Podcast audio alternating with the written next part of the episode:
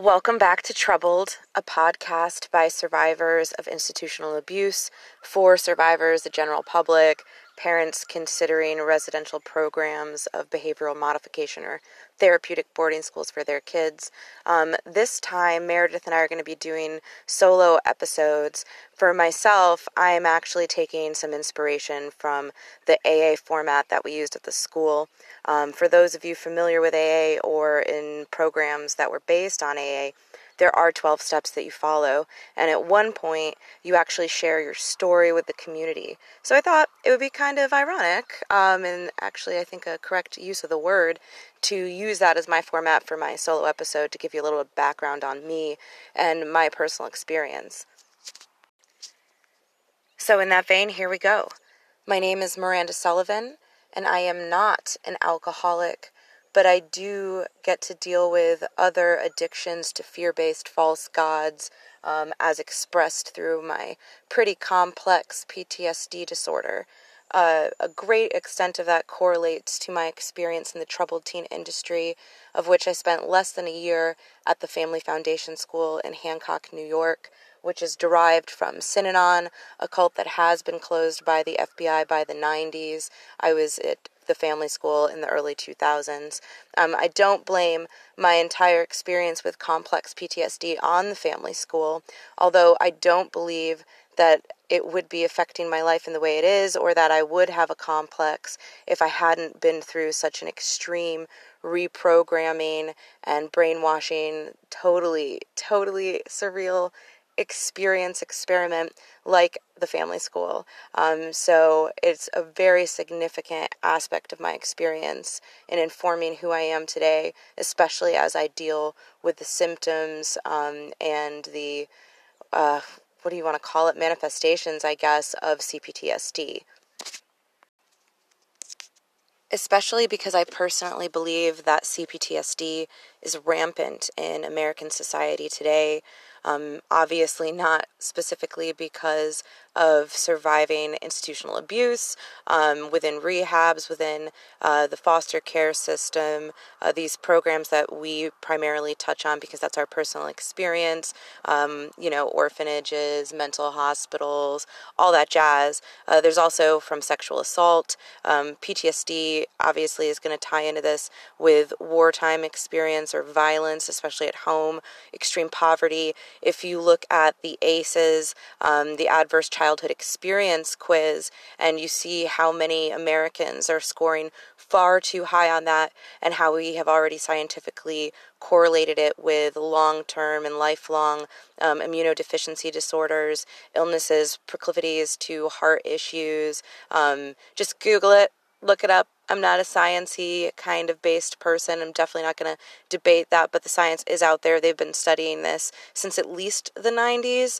Um, and I remember taking the A C E uh, this summer when I really, really hit realization uh, that I had complex P T S D and I needed to deal with it.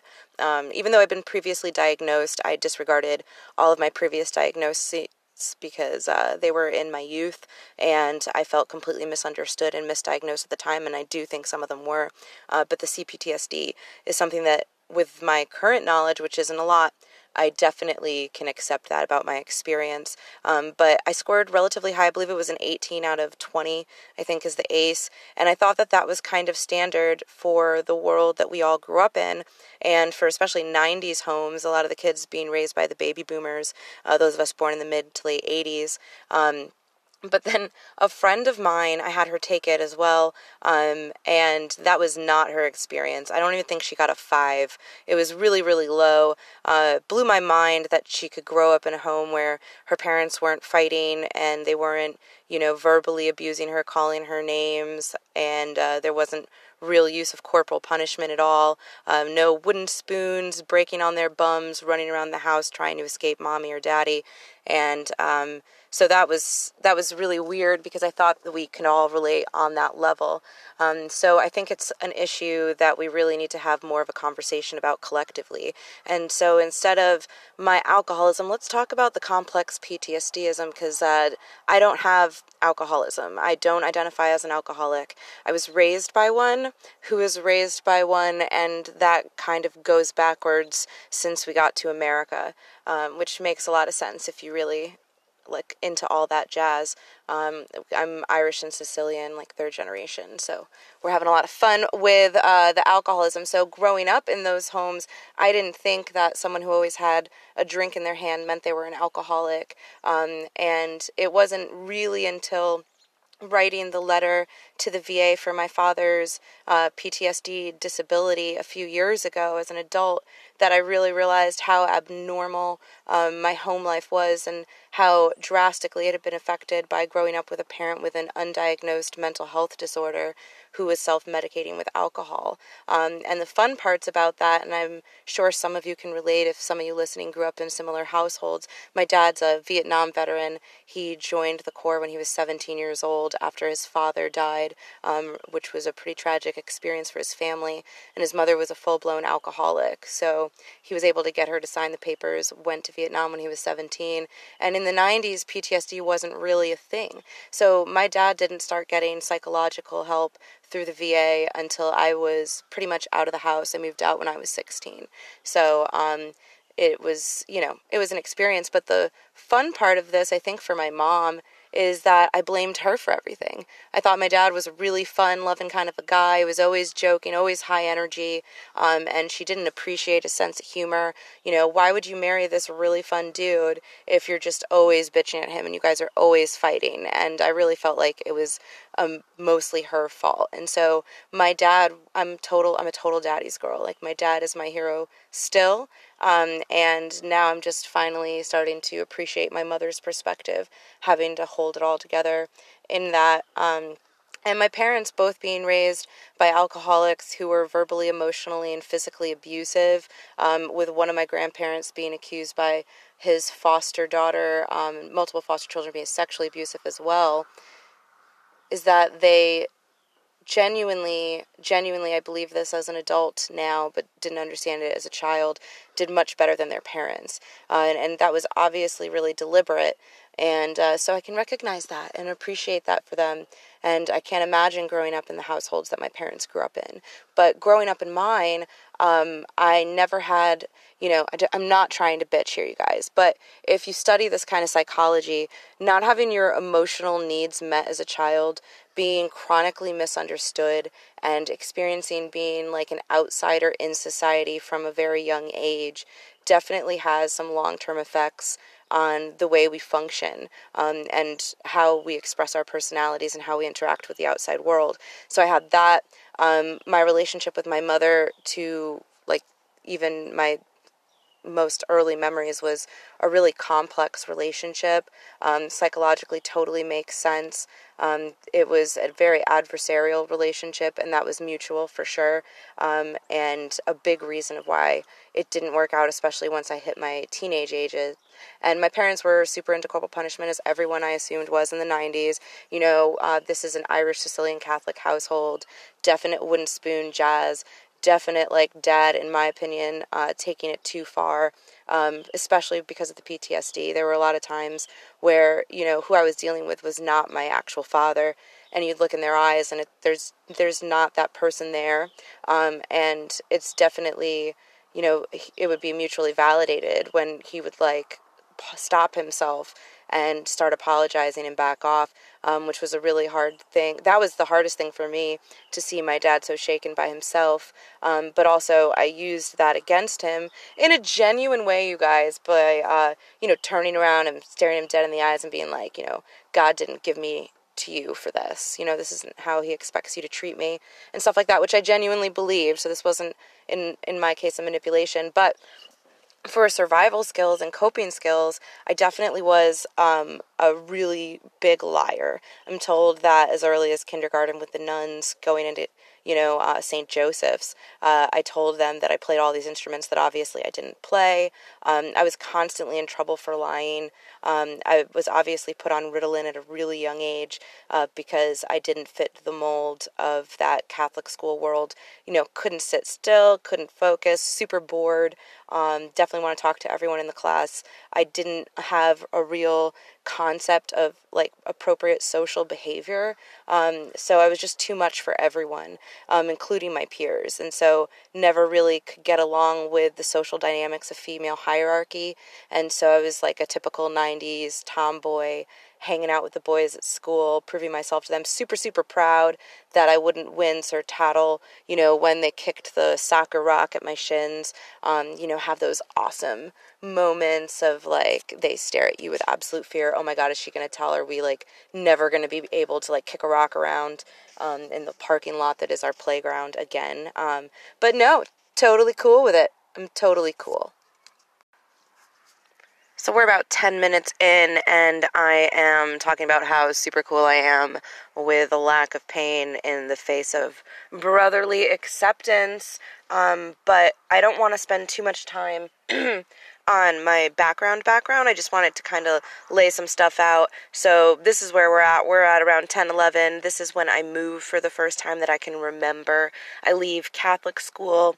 This is when I first go to public school in Cheshire, Connecticut, which is very fancy compared to my lower middle class suburban experience in Meriden, Connecticut, up until then, with kids that I've grown up with, some of them since Montessori. Um, and now I am in public school with a bunch of, you know, preppy waspy kids that I can't relate to at all and um, don't fit into their society.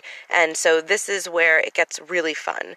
Also, I mentioned earlier that I didn't have uh, an emotional support person in my uh, life in my younger years, but that wasn't exactly true.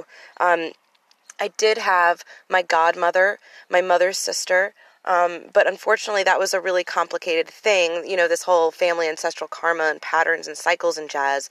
My sister and I, hopefully, and I do believe, have broken a three-generation, at least, cycle of sisters not being on speaking terms until they die, literally. Um, the first time that I saw my great-aunt Connie speak to my grandmother, my grandmother was in a coma. She came out of it for a moment, um, but by the time that I had gotten them back into the room, she was asleep again, um, and never woke up after that, but I do believe was aware that her sister was there to make peace at the end of their lives. My mother and her sister were equally uh, set up to continue this super not healthy, toxic relationship, um, and it worked. My grandfather and the family unit pitted them against each other since my mother was born, uh, with her being the perfect blonde-haired, uh, blue-eyed principessa, and my aunt Narda being blamed for everything and taking the brunt of everything. Um, and so when this was repeated in my generation, um, this is when it's just really fun. There's kind of sides. My aunt, to a great extent, defends, protects, and shields me from this by being this one person in my world who, even if she can't understand me, I do believe, at least from my perspective, accepted me. And so it created this safe space. So we're very, very close. We're spending lots of weekends and ski trips in her home in Vermont together. Um, and... Uh, part of the sickness of it is that since I don't accept my own mother as my mother, I'm kind of creating this maternal bond with my aunt, um, which obviously in turn is stoking my mother's fire, right? But, you know, when I'm around eleven, my grandmother dies. We move to Cheshire to live in a condo near my grandfather. And shortly thereafter, uh, my aunt, you know, in going in, in tote with this family cycle, um, it, what do you call it, Diso- disowned us, um, which, you know, for our family was, at this point, and what I grew up in, totally normal, totally abnormal and out of my potential concept of reality that the most important person in my life would do this, especially at such a young age. I didn't understand how it could even be happening, um, or how it was justified. But this is something that was happening pretty regularly in my family. There were a lot of people that didn't speak to a lot of people, um, and that was really normal. Um, what wasn't normal was having family holidays where you have, like, your old godmother, aunt, best friend, uh, literally gas, like, not gaslight, I'm sorry, but put me on blackout, which is something I don't experience till the family school. But ultimately, that's what it is. is, you know, you're an eleven-year-old going up to your godmother, trying to talk to her, and she's quite literally pretending that you don't exist, like she can't hear you, and yada, yada. And then your entire family, extended family, aunts, uncles, cousins, everyone is there, um, and everyone just watches it happen, um, which, you know, I'm again, I'm not blaming anyone for this. Like, I psychologically understand where all of this came from. I'm at a place now, I'm thirty-three years old, where um, all I want to do is bless these people and understand their own suffering and their own human experience and why they do what they do. And that's very much where I am at my journey. Um, I don't harbor any resentment. But, you know, these are just aspects of why, especially with complex P T S D being a relational disorder, um, this is kind of why I'm I'm there. So Uh, shortly after this time, um, so this whole, my whole life I've been journaling. I'm a writer. I used to write like little uh, tiny books for kids at school for quarters so I could buy penny candy after school and jazz like that. So I wrote a paper, and I believe it was seventh grade. It was my assignment. Um, I'd gotten lost on the way home from walking home from school in the woods for hours. These were woods I just genuinely didn't know. Um, I shouldn't have gotten that deep into them. I'm new in town, right? So, um... ish, newish at this point. I've been there a couple years. So lost in the woods for hours. Um, this is where I come up with the idea for my paper. When I get home, I have to like write my essay really quick. So I basically uh, uh, liken uh, squirrels uh, jumping through the dead leaves like Jack the Ripper stalking you, right? Now, for the record, I know about Jack the Ripper because of my parents, right? So that's really not, that's not my fault. We're not living in a world where I don't even have internet access, right? So it's not like I'm learning this on my own. Uh, these are influences that my parents are agreeing to put into my world. But um, Cheshire Public Schools was very uncomfortable with this essay. And so this is when I start therapy. Um, this is also when I have my first I Q test. And this is also, to my knowledge, when we start pivoting me from, you know, being a normal kid uh, who's potentially has high expectations but is on Ritalin to help her succeed better, to um, it being more classified as a disability. My mother was really trying to get me labeled as special ed and special needs, um, as so that I could have access to little tools like uh, being able to go to my locker at any time because I forgot a book, yada, yada. At least that's how it's explained to me. Obviously, I'm rejecting most of these special needs, special ed, uh, you know, I don't know, assistance, if you will, um, because I'm totally uncomfortable with it, but that's what we're doing. This is also the time period where the black lipstick comes out, right? I finally have a group of friends. Maybe they're from the wrong side of the track, but at least they don't judge me, right? And uh, it's a little bit easier for me to navigate the, like, wild and weird freaks, as we called ourselves back in uh, late nineteen ninety-nine, early two thousand. Um, so middle school is actually um, a really big game changer for me. Um, I'm learning most of my social skills at this point there, but I'm also in highest speed rebellion. I no longer have anyone who understands me. Um, I go through three or four therapists before I find the one that I'll stay with um, for most of my middle school and high school experience, um, who was absolutely fantastic. And, and this is why we need mental health professionals that really can understand and work with kids, because I put up a fight. I think there was probably a month, maybe. I'm over, I'm an over-exaggerator, so it's probably like one time that I just straight up refused to participate. Um, but, you know, Joy, uh, she worked with me and, you know, probably totally changed and saved my life. A lot of the coping skills that I learned and other ways to look at things um, were from those early years. And so naturally learned coping skills, which tie into the C P T S D. Um, I'm a survivor. I, I've learned to be stoic in the face of high passion, um, hostile attack.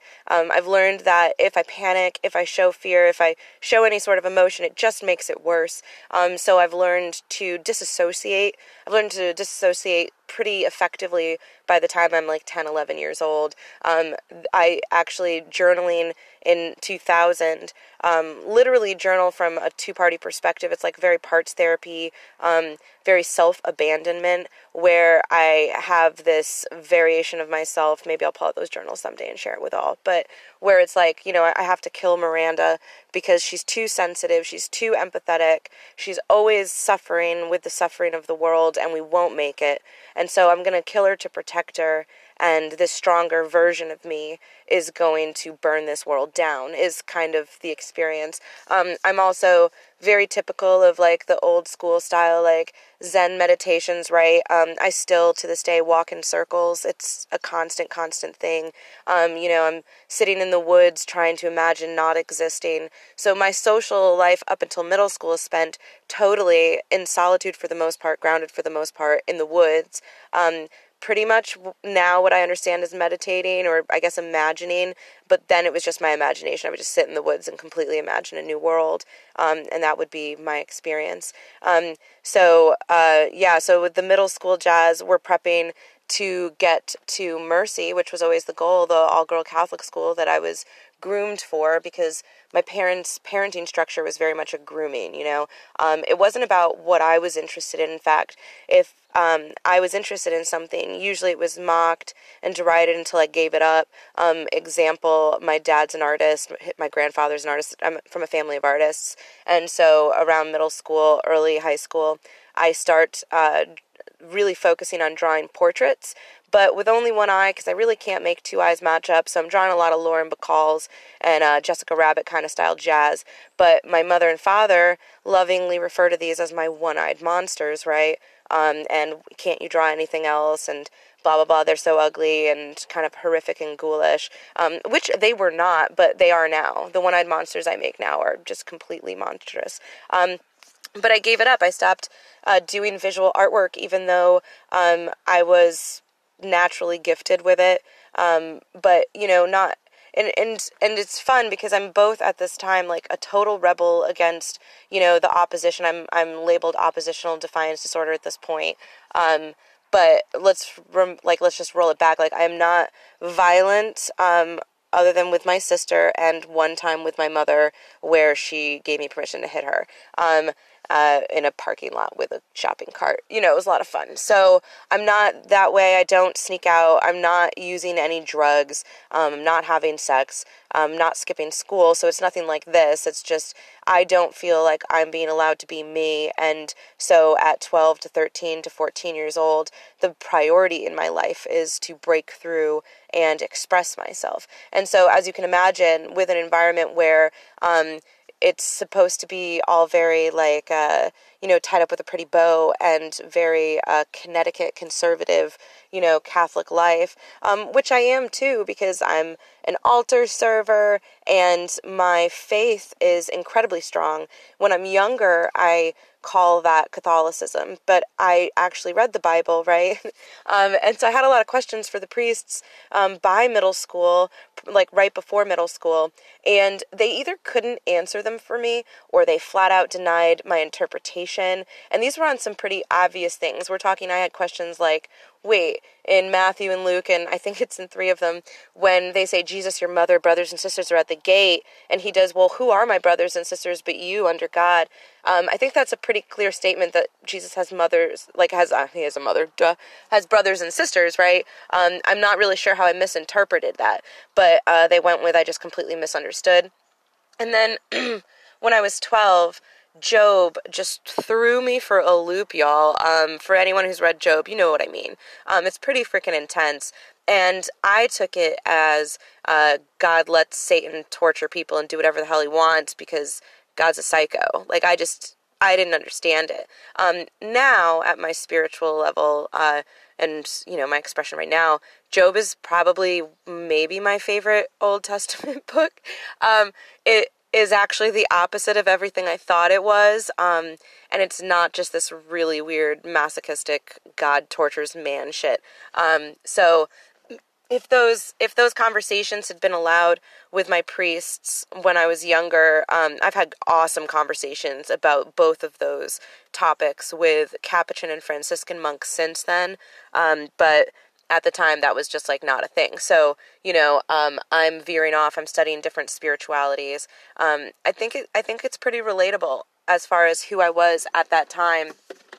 I do wind up going to Mercy, uh, the all-girl Catholic school, for until uh, my junior year. So, uh, quick, I did choir. I am um, actually not an extrovert at this point, but, you know, with the energy levels then was, I was volunteering three to four days a week with school extracurricular programs. I was the Amnesty International rep.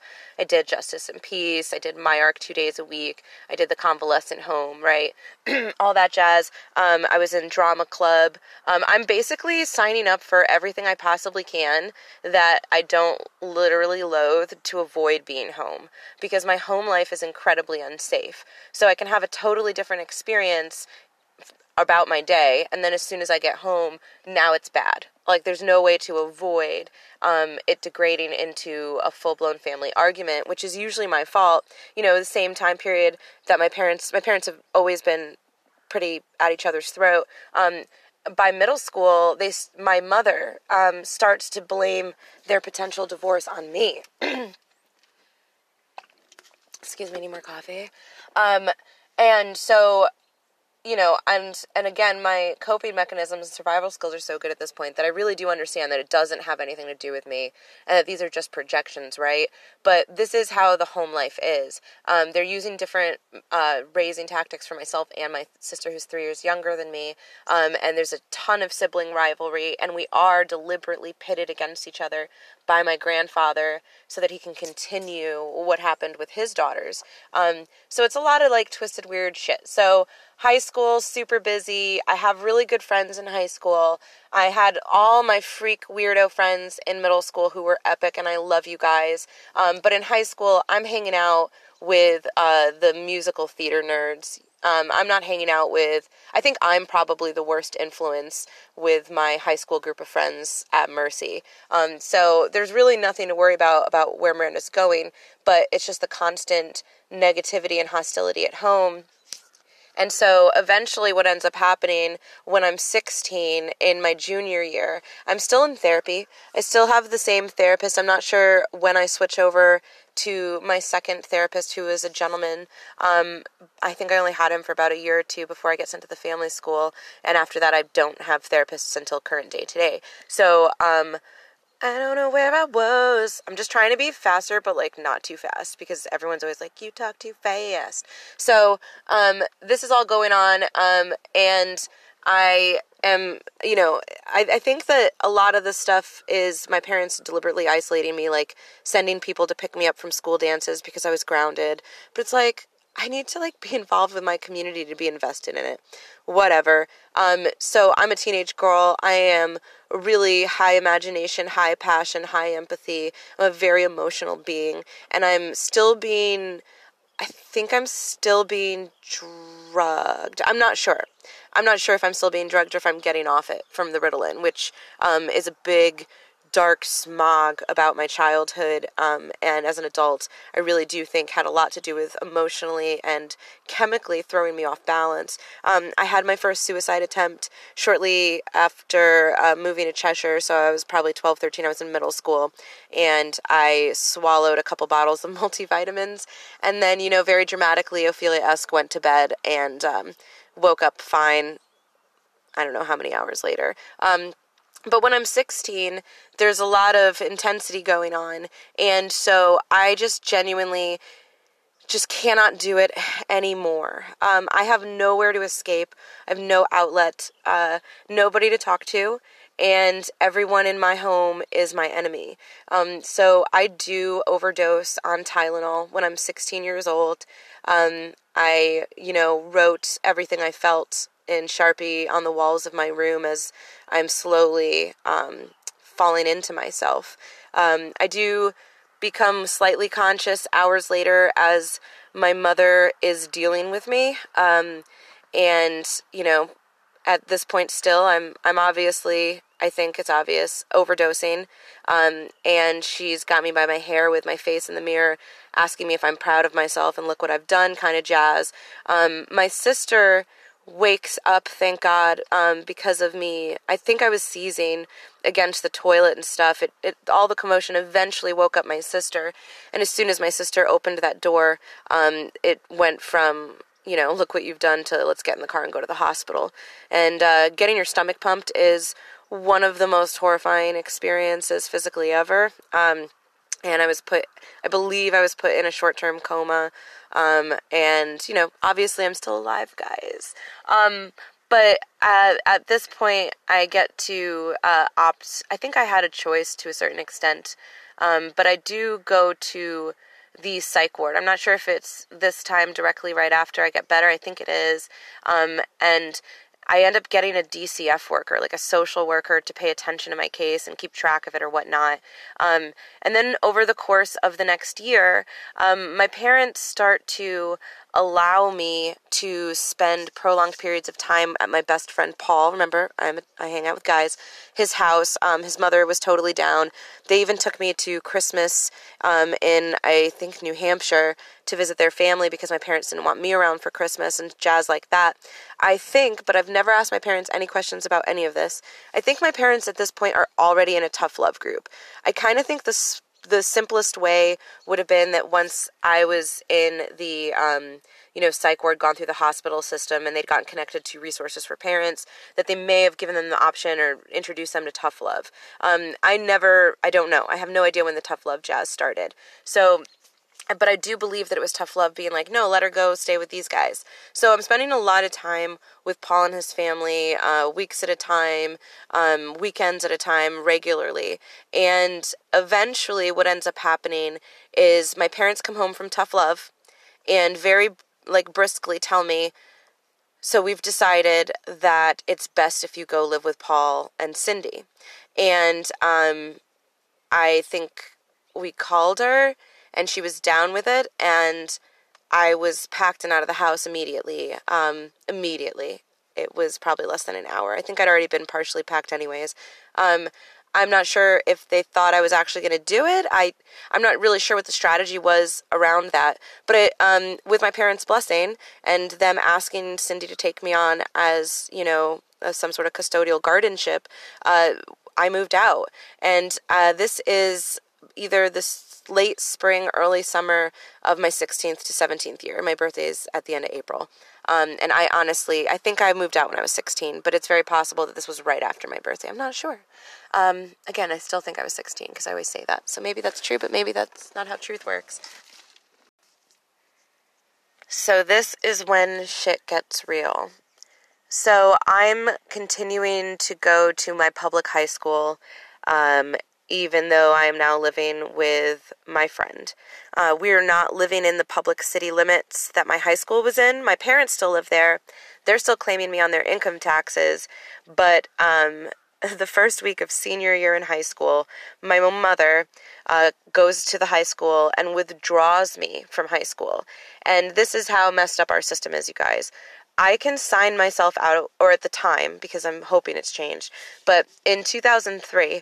I was legally allowed to sign myself out of high school by sixteen years old, but I was not allowed to sign myself into high school until I was eighteen years old. So both of these conditions were pending parental approval. So my mother was legally allowed to sign me out of high school, which I found out when I came back to school the next day after this had happened. And then I had to sit in the principal's office every single day. I was not even allowed to attend my courses while this was being sorted out because I literally wasn't enrolled at the school. So I had to sit in the principal's office so that I wouldn't be truant if at the end of the day they allowed me to continue going to school there. Um, but I'm, I don't have access to any of my classes. So it's just... If you've ever had to sit in in-school suspension or, God forbid, you've actually been in an isolation room, which is way worse than this, um, it's pretty horrible to have to sit there for eight hours a day doing absolutely nothing, just reading books. Um, so that's what was going on. So um, at one point... Um, my parents, who I'd had zero contact with since I moved out, I don't recall... No, I did. Ugh. Uh, okay, fine. Really quick. Uh, the contact I did have... with my parents was that I, there was one night or afternoon that I get a call, uh, Cindy gets a call from my dad. I don't have a cell phone, right? Um, and my dad tells me that he's, div- him and my mother are getting a divorce and that he's getting an apartment and I'm going to come live with him. And he told me that he'd be there in X amount of hours to pick me up and so to have all my stuff ready. So just to, uh, you know, it's, after everything, I am still thrilled to hear this. So I pack up all my stuff and I put it up on her little wall, and I sit there, you know, typical, like, kicking your legs into the, like, with the sun behind, setting behind you on the lake, um, waiting for my daddy to show up. But my dad never shows up, and I never, ever hear from my father again until um, my parents organize this sit-down meeting with the two of them and their tough love counselor, um, who I was led to believe was some sort of professional in, I don't know, psychology or education. I, I, I don't know what I thought about the situation. And they told me that the reason they withdrew me from school was because they were afraid for my physical safety because of my suicidality and my depression, um, which, for the record, at this point is not being expressed. I am, again, highly socially involved for the first time in my life, totally socially involved. I have a boyfriend who's actually a really, really good person. My friends are not, again, I'm still the probably the worst influence that my friends have. Um, I'm not skipping school. I'm not doing drugs, you know, um, none of this jazz. So I'm not really sure what they're concerned about. Um, but that's kind of the crux of it, right? They're like, we would appreciate if you would go do a twenty-eight day evaluation, um, at this psych place. And if they say you're good, then we will sign educational guardianship over to Cindy so that you can go back to school. And so that, uh, you know, legally she can make all these decisions for you. Um, and we can work on a relationship. So I'm like n- not really down. Um, I don't trust my parents. I've never trusted my parents. They're completely dangerous to me. Um, so I told my therapist about it, and he's like, I have to go on vacation for a week. He's like, don't you dare go anywhere with your parents until I get back. He's like, if this offer is legit, then they'll honor the offer in a week. However, my parents, per, you know, the way this stuff works, are like, no, you have twenty-four hours to decide. So within those twenty-four hours, of course, my boyfriend and I got into like a fight. I feel like he didn't give me enough attention. And so I may or may not have like just broken up with him to make him cry. And um, he didn't show up that night at my window um, crying for me or something like that. That's what happened. And so then I decided, oh my God, you guys, you know what? I can teach him a motherfucking lesson. I'm going to go away for twenty-eight days. He's going to miss me so much that he's really going to appreciate me when I'm back. Um, and for the record, this was like the healthiest relationship that I've ever had. Um, I'm still playing games because I'm raised in a narcissistic codependent household, but he's a really good guy. To this day, I, I love him. He's a really great guy. I'm so grateful that of all the human beings in the world, that the first person that I chose to be intimate, emotionally, and physically with is this human being, because he is just as beautiful as I remember him. He really just is a good, amazing person. Um, hopefully, once I work my shit out, I'll be capable of having a non, um, fuck with you relationship with someone equally as supportive and beautiful as a soul as he is. Um, So yeah, so my parents aren't having anything about it. Um, I'm going to teach my boyfriend a lesson. And so I call my parents in the middle of the night and I hop in the car, or I plan to be get in the car first thing in the morning. I'm really not sure if I even told who I told that my parents were picking me up. I don't know. I really did believe it was just going to be twenty-eight days. And they took me to this place, Dobbs Ferry in upstate New York, and as soon as we crossed state lines, the laws totally changed. And at sixteen, I no longer had the right to sign myself out of anything. And now I had to be eighteen, but I'm seventeen. I'm not eighteen yet. So I lose any sort of freedom for the next almost a year.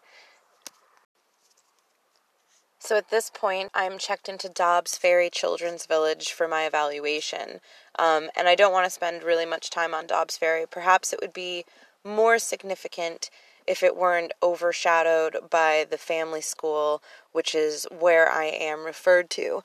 I'm referred to the Family Foundation School for long-term institutionalized residential treatment because during my twenty-something day evaluation at Dobbs Ferry, I had shown that I was very successful and very stable in a structured residential institutionalized environment because based on my parents' um, statements about what my life was like prior, clearly this twenty-eight days was very beneficial for me, and the only way for prolonged success would be to keep me institutionalized. Um, I was shown a cursory brochure of the family school.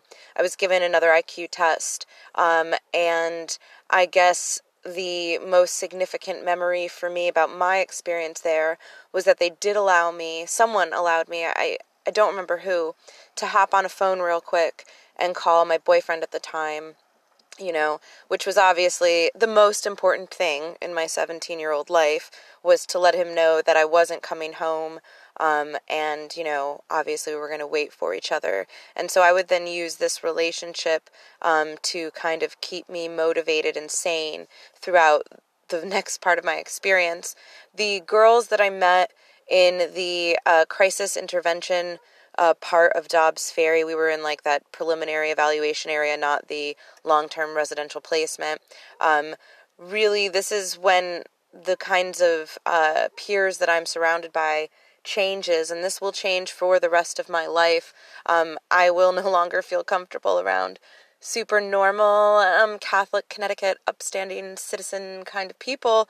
Um, instead now, um, I'm only going to, after this whole experience, I'm really only going to be able to relate to people who've been smashed to pieces and put themselves back together, because looking through, you know, a standard plain glass plane is uh, just super boring compared to the mosaics of these kinds of people who I will come to relate to. Um, but it really puts my whole life and self-pity shit in perspective to be confined with these other girls, most of which are younger than me. I think I may have been one of the older ones. A girl that was younger than me had a two-year-old daughter from sexual assault. She'd been sexually trafficked out of the Bahamas. Um, there was a twelve-year-old who'd lived her entire life in foster care system. She had mental disabilities as a result of her mother being a drug addict when she had her. Um, and these were just... These girls were beautiful and managed to find so much joy in such dark experiences and places. I mean, if you really want to talk about coping skills and disassociation and all this, I mean, these girls were magnificent. Um, I don't understand how they had so much strength or whatever it was. Um... Uh, but it really, really put it in perspective. They were dealing with real life shit. You know, these kids had been literally abandoned, literally trafficked. Uh, most of them had been sexually assaulted. Um, this wasn't, no one was coming from the situation where um, my parents just, and I didn't get along, and they just thought I was troubled because I wouldn't do what they wanted Um, me to do. Um, this was like some real life jazz for these girls, and it wasn't going to be okay for them. Um, there was nobody rooting for most of them on the other side. I had a support system. Granted, they didn't know where I was, and I wouldn't have any contact with them until I turned eighteen. Um, but um, it just, this is when it, my mind just starts to blow open. Um, I was escorted in either the middle of the night or the early morning. It was still dark, by two large gentlemen, one which I believe I recognized um, as my parents' tough love counselor, um, and one of, if not both of my parents were also in the car, and we drove upstate to Hancock, New York, out into the Catskill Mountains, and that's where I get to the next stage and one of the most significant experiences of my life. At this point, for me, I had nothing left to say to my parents. Um, I begged my father, oh, so my father was there. I begged my father not to leave me here, that he knew that this was a mistake, and probably told them I wasn't going to forgive them ever, um, and they were dead to me, I'm not sure, whatever. They brought me into the female locker room where a couple other students about my age who were a little bit more senior had been there for a while and were a little bit more um, calm and comfortable with their environment, or at least they could appear that way, uh, helped me to unpack with the staff present. They took pretty much everything, my journals. Um, I had, you know, this is the kind of kid I am, right? Like I have like a dried leaf with um, a blessing on it from a time that my, you know, whatever. And I've always kept that. And yeah, they took that away. Every, they took everything away that rem- was part of your identity from your former life. Um, and the only thing of contraband that I snuck in, which that's a fun story in and of itself when that finally comes out at the school, but it was my boyfriend's shirt. So I actually managed to sneak in my boyfriend's shirt, which smelled like him. You guys, come on, I'm seventeen.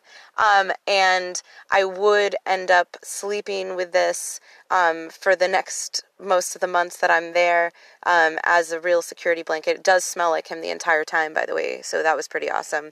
Um, yeah, anyways, so this is kind of when you're being debriefed, intaked. Um, a really fun part of this, and uh, when and if we finish any narrative version of this, I'm not sure at what point I want any of this information to come out, but one of the girls that was debriefing me, her father was actually my parents' tough love counselor. So this is actually the way these places work. There were multiple kids at this one school that were from the same tough love circle. Um, and this is probably because parents would get discounts on their highly expensive, we're talking, I think the Family Foundation School when I was there was forty thousand dollars a year. So they would get a discount for the more kids that they referred there that ended up going.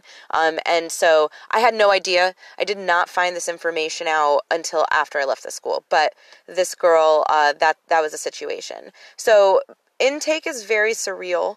Um, Uh, it it's this point where you are forced to accept the reality of your circumstances. Your parents have left. You, um, at least for me, I'm constantly, multiple times throughout the next couple weeks, actually, uh, demanding to speak with Child Protective Services or the police, um, and, you know, letting them know I have a right to contact C P S, or at least that's what I believed. Um, I'm not even sure if that was true back then, because it's not necessarily true in most of these programs now. Um, and so you're trying to get in contact with someone who can let them know what's really going on. Um, you know, uh, they're telling me that I'm going to be here until I finish my program, or as I would soon find, or until you turn eighteen if you should decide to walk. Um, otherwise, there's no way out. And for me, um, you know, I'm very open with, well, I'm seventeen, I'm going to be eighteen in a few months, so obviously I'm just going to walk then. Uh, what's the point of all this just for a few months?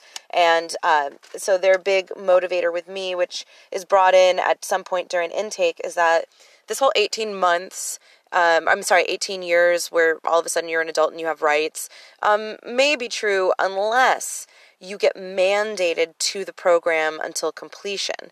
So this threat of mandation for me is going to wind up being the most powerful tool the school has against me.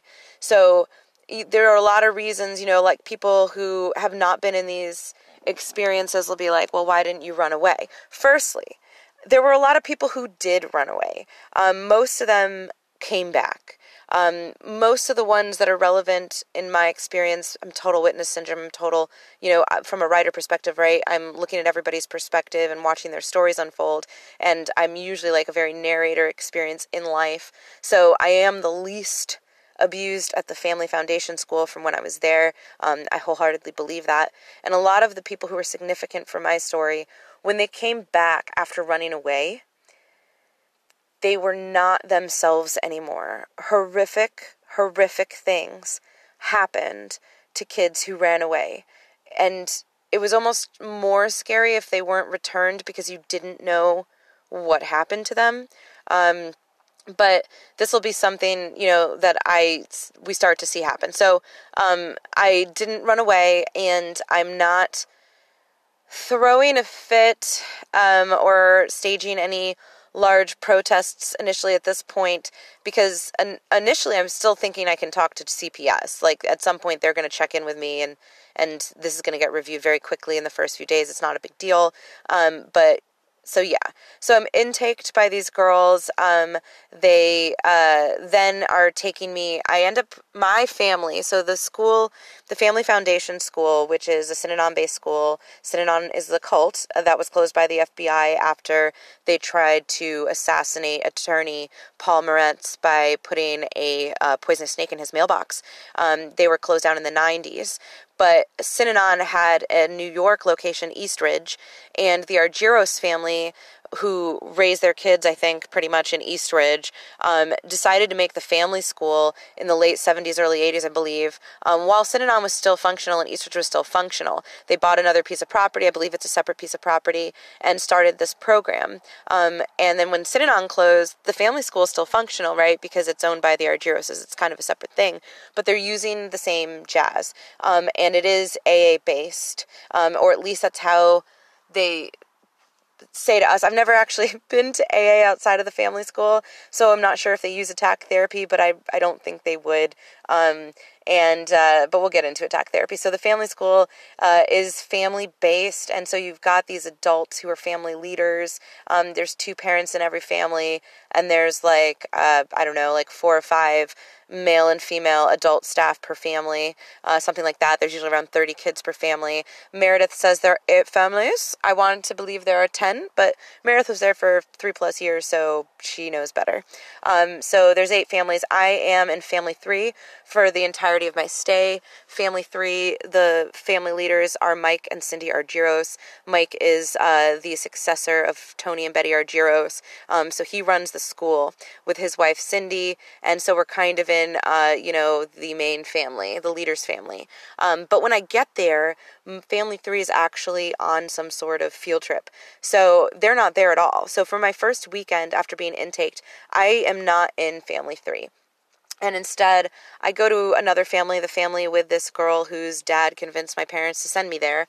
Um, and my temporary weekend sponsor um, is this beautiful, beautiful human being named Lisa. So Lisa is a junior sponsor. That means she has come pretty far in her program. I think she'd been there for a couple years at this point. Um, I think by the time I learned more about her while she was still at the school, she'd already been there for three. So it's really hard to imagine Lisa as a troubled teen because she's so compassionate and uh, such a leader. You know, um, still, I've I've hung out with Lisa after the school, and she's just a diplomat, and she's a beautiful person, and that beauty is from the inside out, and it's on the outside too. So she's one of those beautiful people that is just really hard not to love, and I was so blessed to have her as this temporary um, guardian, I guess, peer guardian, but, and, and it's, it's called a junior sponsor. But the thing with these experiences, um, that are really important, um, and we will have an entire episode with both Meredith and myself, so we can get really into this, and I'll touch on a few in my story, but the light in the darkness is, is breathtaking, you guys, like, and, and manifest in your own reality. I mean, the books that I read as a teenager, like, set this up. I Never Promised You a Rose Garden, um, Ordinary People, Will There Really Be a Morning? I, I was reading Orwell and uh, Dostoevsky, very dystopic and existentialist jazz, and I loved the stories of brilliant, unique young women stuck in an institution until they find this beautiful disassociative acceptance of their situation. And so look at what's happening to me, you know, so careful what you read, y'all. Um, but Lisa intaking me that first weekend was a very gentle introduction. And I don't know how I would have responded had I immediately gone into family three with my junior sponsor, who I won't name because this isn't something that she Uh, likes to talk about in her personal life. So, but my real junior sponsor, my real family, if that had been my first initial experience, um, based on how I feel about myself, I'm pretty sure I would have wilded it out.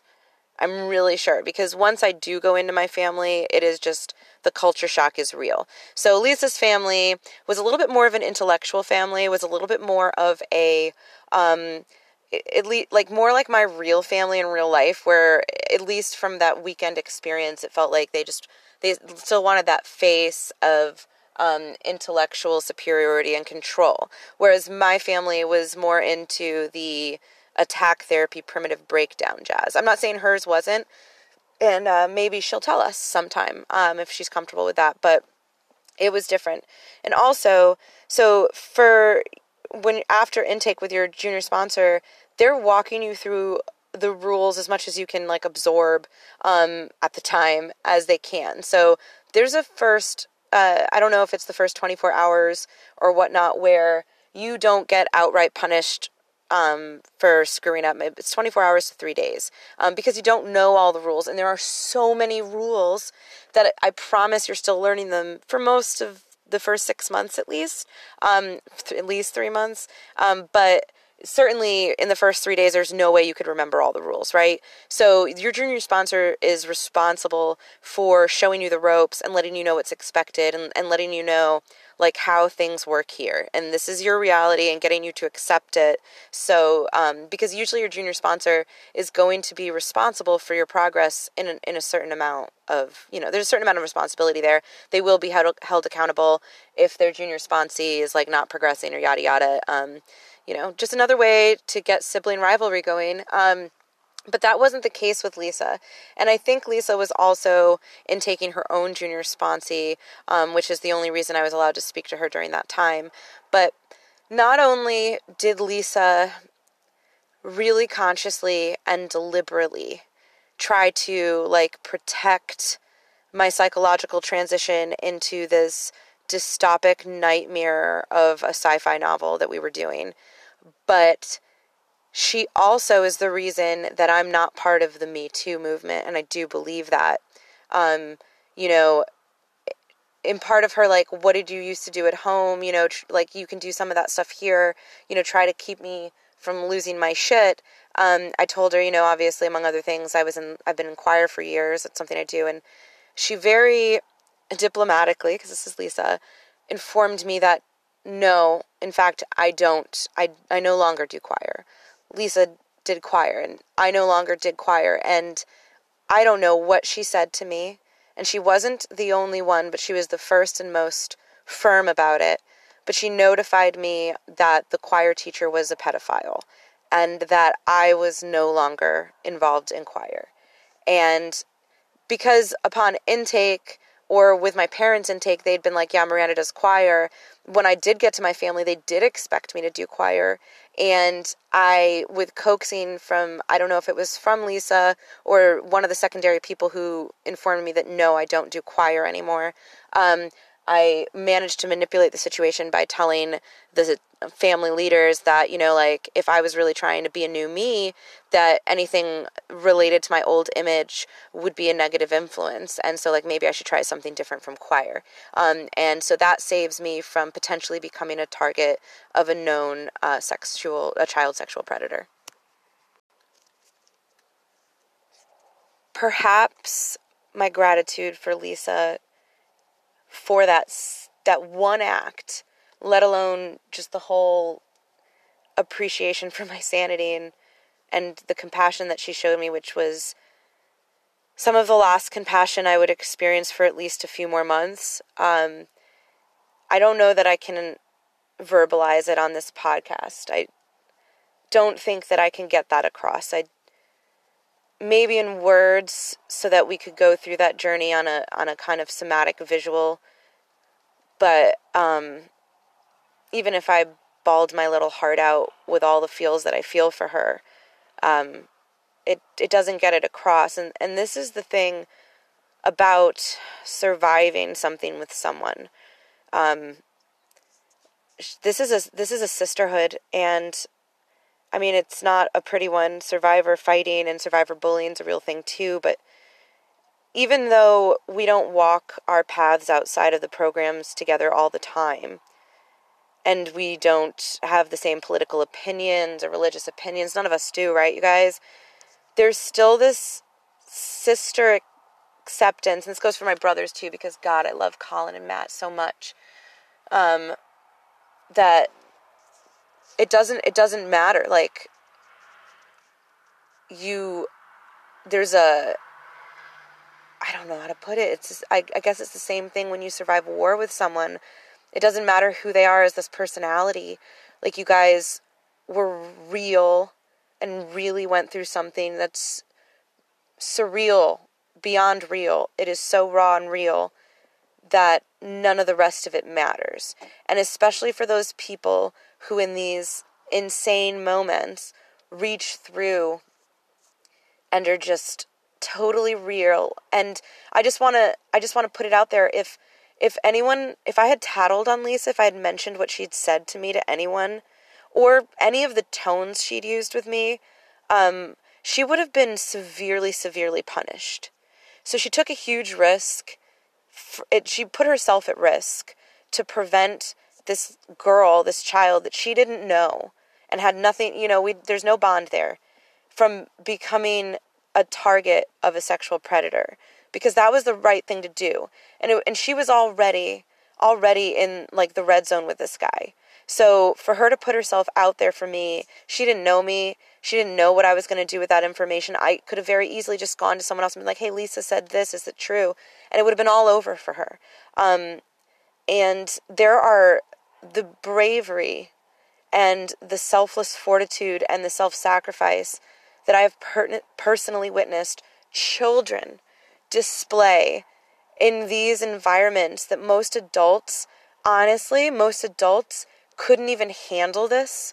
And I saw children reach out against like their own like instinctual survival to protect someone else, or to just be present for someone else while, because we didn't have, you couldn't save anyone. But you could sometimes, and again, always at great risk to yourself, be present for another individual. And it meant all the difference, because the social and psychological isolation of being mass gaslit and mass manipulated and having your behavior modified and your brain washed, and having another human reach through that like hallucination, that illusion through to you and be like, okay, you're not crazy. I'm not crazy. It's, it's okay. And I mean, it's not okay. It's, and I don't know if it'll be okay later, but it, this is real. And, um, your perception of it is real. And sometimes eye contact during attack therapy was the most profound human connection I've still ever had in my life. Um, it was just outside of this dimension, man. Whew, so, oh, sorry guys, getting a little emotional, so I had to pause. So reality comes um, when Family three gets back and I get sent down to Family three, um, and this stuff is just so much fun. I don't personally relate to my junior sponsor. Um, she's a beautiful person. I have nothing negative to say about her, but we just don't, you know, you can go through something and not relate to someone, and, and that is just the reality. Um, and it's a dangerous relationship with your junior sponsor as it is with your junior sponsee. Um, you are required to proactively like uh, debrief adults on everything that the other one is doing. Well, at least top down. Right. Um, and, Uh, my actual sponsor, the adult that's my sponsor, because again, we're using a lot of A A terminology. We are reading the big book and all that jazz. Um, and I'm in the first wave of E A, but it, the E A didn't exist initially when I got there, and it starts to pop in a little after. Um, my adult sponsor is again, another light in the darkness. Thank you. Thank you, universe, for all of these beautiful, beautiful, um, side support systems. Uh, not saying that anybody proactively saved me or anything beautiful like that, other than Cindy, the woman I'd lived with before, and a psychologist we'll talk about later who comes and visits me a couple times. Um, but Tina, my sponsor, I could, th- there's no other human, uh, may- maybe Betty Rosengrant, but there's no other human at the family school that would have been a better sponsor for me. Um, I was her first, so obviously she was like really uh, ramped up to expect me to be a complete manipulator. And so it takes a while for Tina to finally start believing my narrative of who I am. And um, that is fun. That gets fun. Um, but so uh, initially uh, at the family school, you are shadowed twenty-four seven by your junior sponsor. Um, and I do mean twenty-four seven. Uh, you have to, if you're in the school when you pee, um, there are urinals with doors, but you have to leave the door open. Um, and, uh, And then in the dorms, our toilet, the Family Three girls dorm, uh, the toilet was literally inside our shared closet. So you have one closet you share, and then you have, I think you can, you put your like regular bag that you came with under your bed. That's all anybody really comes with, right? Um, and then the dorm closet is shared clothes, um, especially for the girls who nothing was acceptable. Or if you're on like poverty, where they make you wear like a bunch of standard sweats all the time. If you think you're pretty, they'll put you on poverty. Um, no makeup, no accessories, hair in a bun, these really whatever sweats. Um, So the toilet is in the closet. So it took me a while to poop. I think that that's something for a lot of people. Um, I, I hear a lot of people say they have poop and food issues, which makes sense because this was like all the time kind of jazz. Um, and uh, so we're sitting at our first meal and I need someone to pass a condiment. Knowing me, it's probably ketchup. So I tap this dude to the right of me, and this dude ends up being a long-term part of my life story. But eh. um, and he freaks out. Like, you would have thought I'd stabbed him in the shoulder with a knife, you guys. But you're not supposed to touch boys. This is how I find that out. Um, that one was good. You're initially on six months blackout. Blackout is you don't exist to me, no eye contact, um, no anything. Like, so it doesn't matter if you try to have a full-fledged conversation. I'm not going to eye contact. I'm not going to respond to you. And then I'm going to report you to my junior sponsor is how that's supposed to go. Um, so you're on six months blackout when you first get there. That uh, six months means anyone who hasn't been there over six months you can't talk to, uh, including usually your own family, although a lot of blackouts are off during, um, or certain sanctions are off during meals because you're having family topics. Um, and so, uh, yeah, it's just a lot of fun. Um, uh, the first time I get called up at a family topic that I remember, other than my probably initial intake topic, which Miranda's whole thing, and this is really fun how they use me, is like, uh, it, you have to first step and admit why you're here. Um, because I refused to admit that I was an alcoholic because I'd only been drunk, uh, I think two times, uh, prior to being at the family school, and they'd been years ago. Um, and I wasn't a drug addict and I wasn't a whore. They're, you know, they're really big on promiscuity. Um, a lot of girls had been sexually assaulted, and that was pretty much their fault because we're, you know, whatever, whores. Um, uh, and so my first topic, other than that initial why are you here thing, which will repeat my entire stay at the school, uh, was uh, the fun. This is fun. And I, uh, I told myself I would be very careful how I put this. Okay, so there's this guy that I meet at my first meal, and he is really a really nice guy. Um, I I generally feel safer. Um, I do feel safe around males, but um, I I'm very comfortable with people who are different. Um, and this guy seemed like he was uh, very socially different, like, um, and so I felt safe with him. Like, I didn't feel like he was going to attempt to manipulate me, um, and, uh, so yeah, I sought him out. I th- thought that he was a genuine, pure, safe person, and so we would sit near each other at meals. I'm, I don't even remember, like, if they were assigned seats, but I sat next to him quite often, and he was one of the main people I would talk to, because the others, oftentimes, they're, especially with my thing, why is she here, they're trying to pull stuff out of you, um, and it's dangerous, and I just didn't feel like he was dangerous. So very soon into being at the school, he actually calls me up at a table topic to call me out for flirting with him and trying to pull him into a negative contract. And a negative contract is like, we agree to be negative together, and everything's pretty, everything's negative. You know, if your brother or sister's at the school, obviously if you had any contact with them at all, it would be negative. So you're on blackout with your brother and sister, which I think is really insane and psychologically destructive, y'all. Um, but anyways, this guy's pulling me up on, and I am just flabbergasted is a like a genuine description. I am like, no way, I have a boyfriend and I love him and I would never cheat on him. And I'm just trying basically to not be like, dude, like I would never, no one believes this, right? Like that I would be into this dude, like what's up? Um, but they did, whatever. Um, and so that was a fun table topic. Um, I had a hard time accepting my being stuck there. I just still, for, I, it was, it was, I would waver between utilizing my coping skills of disassociation and survival, which thank God, thank you Dad and Mom for teaching me them, um, at a young age, because if I didn't have them, I don't think I would have been able to stay on my own side and survive in any level of sanity. Like, for a majority of the family school experience, I, while I may not have been able to hold my shit together, I was on my own side and I had my own back. And so I can't, um, if you don't understand how that kind of jazz, like your relationship with self works, um, I'm not sure if I can explain it, but like, if you've abandoned yourself, if you're not on your own side, then you're just totally lost. Um, so that was like a really big part of it. Um, but yeah.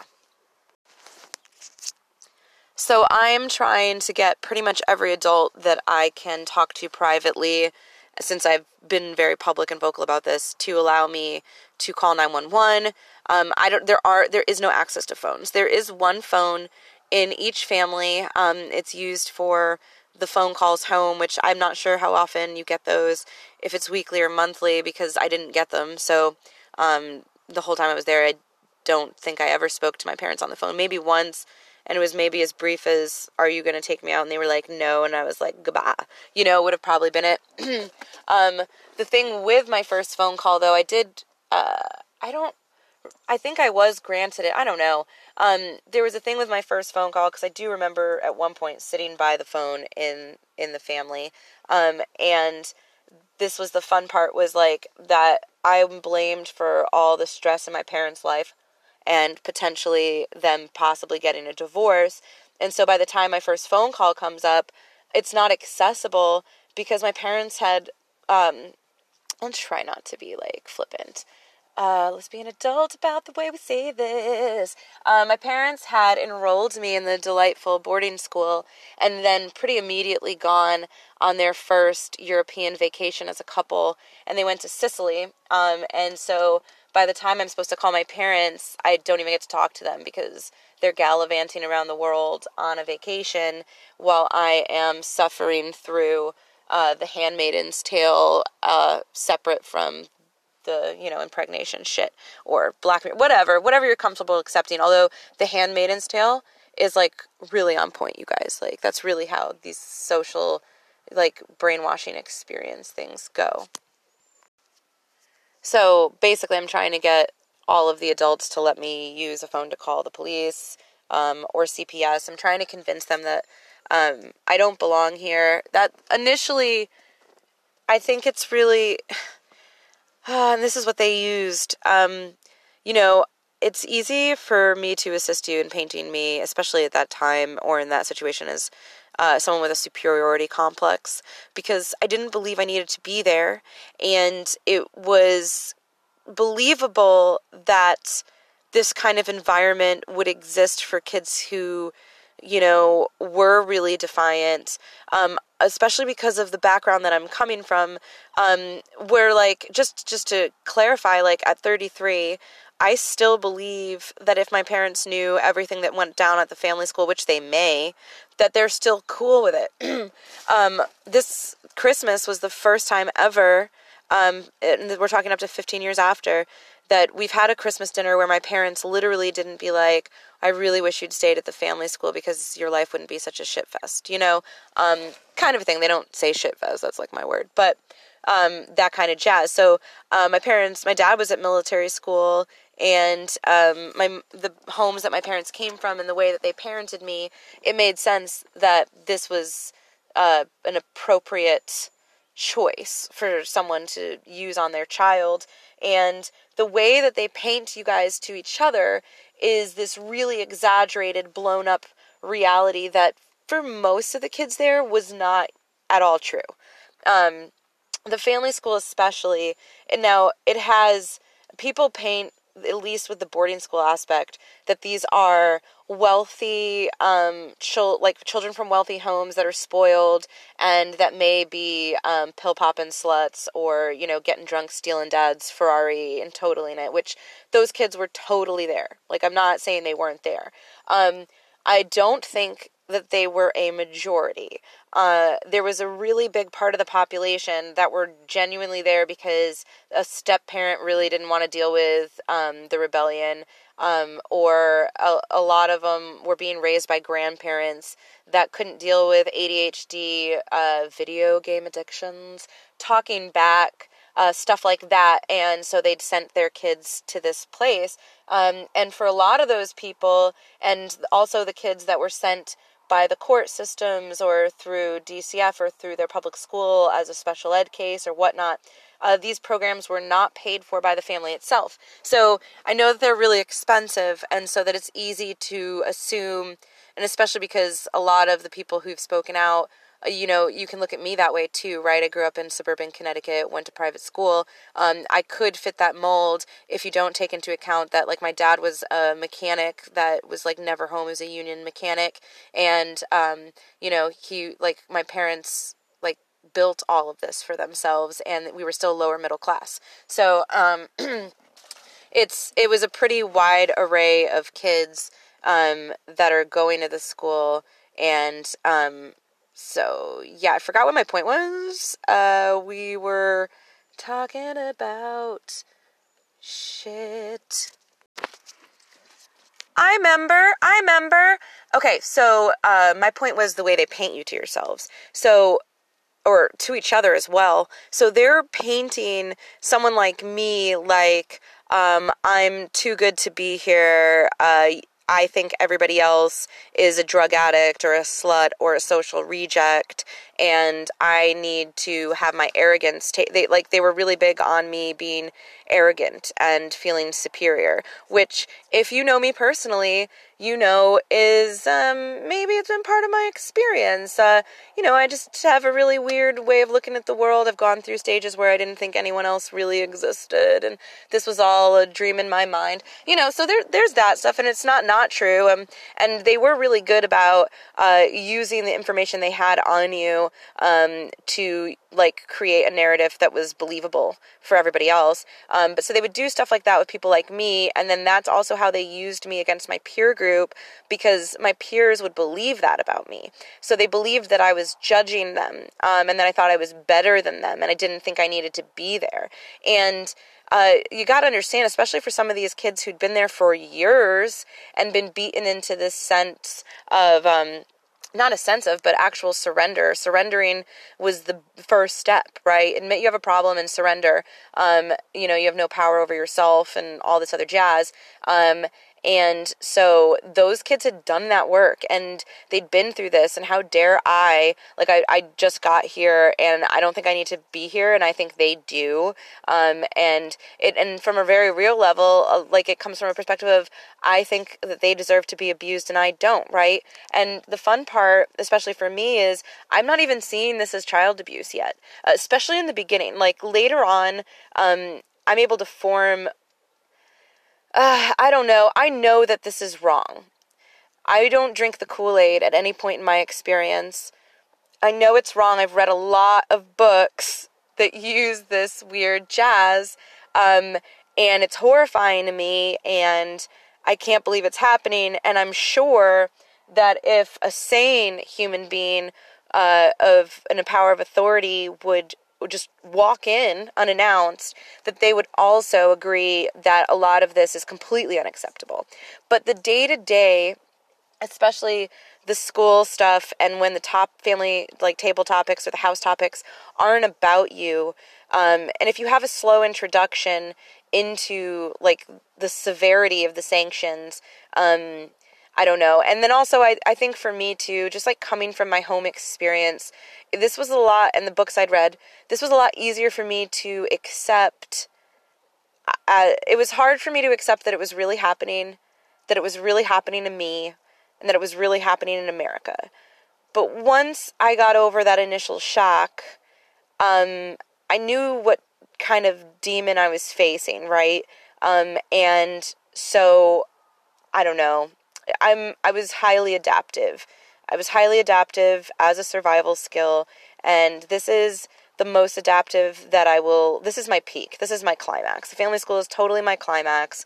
I learn and, and learn to use the skills I've already learned, um, uh, to survive to an extent where, um, I mean, I genuinely, with a lot of the people that I've met in life, I think a majority of people put in this situation, especially as adults, if they were adults, would become suicidal I or run away or freak out and wind up in prison or whatever the case may be, because it is genuinely, like, it just breaks your brain. It just totally breaks your brain.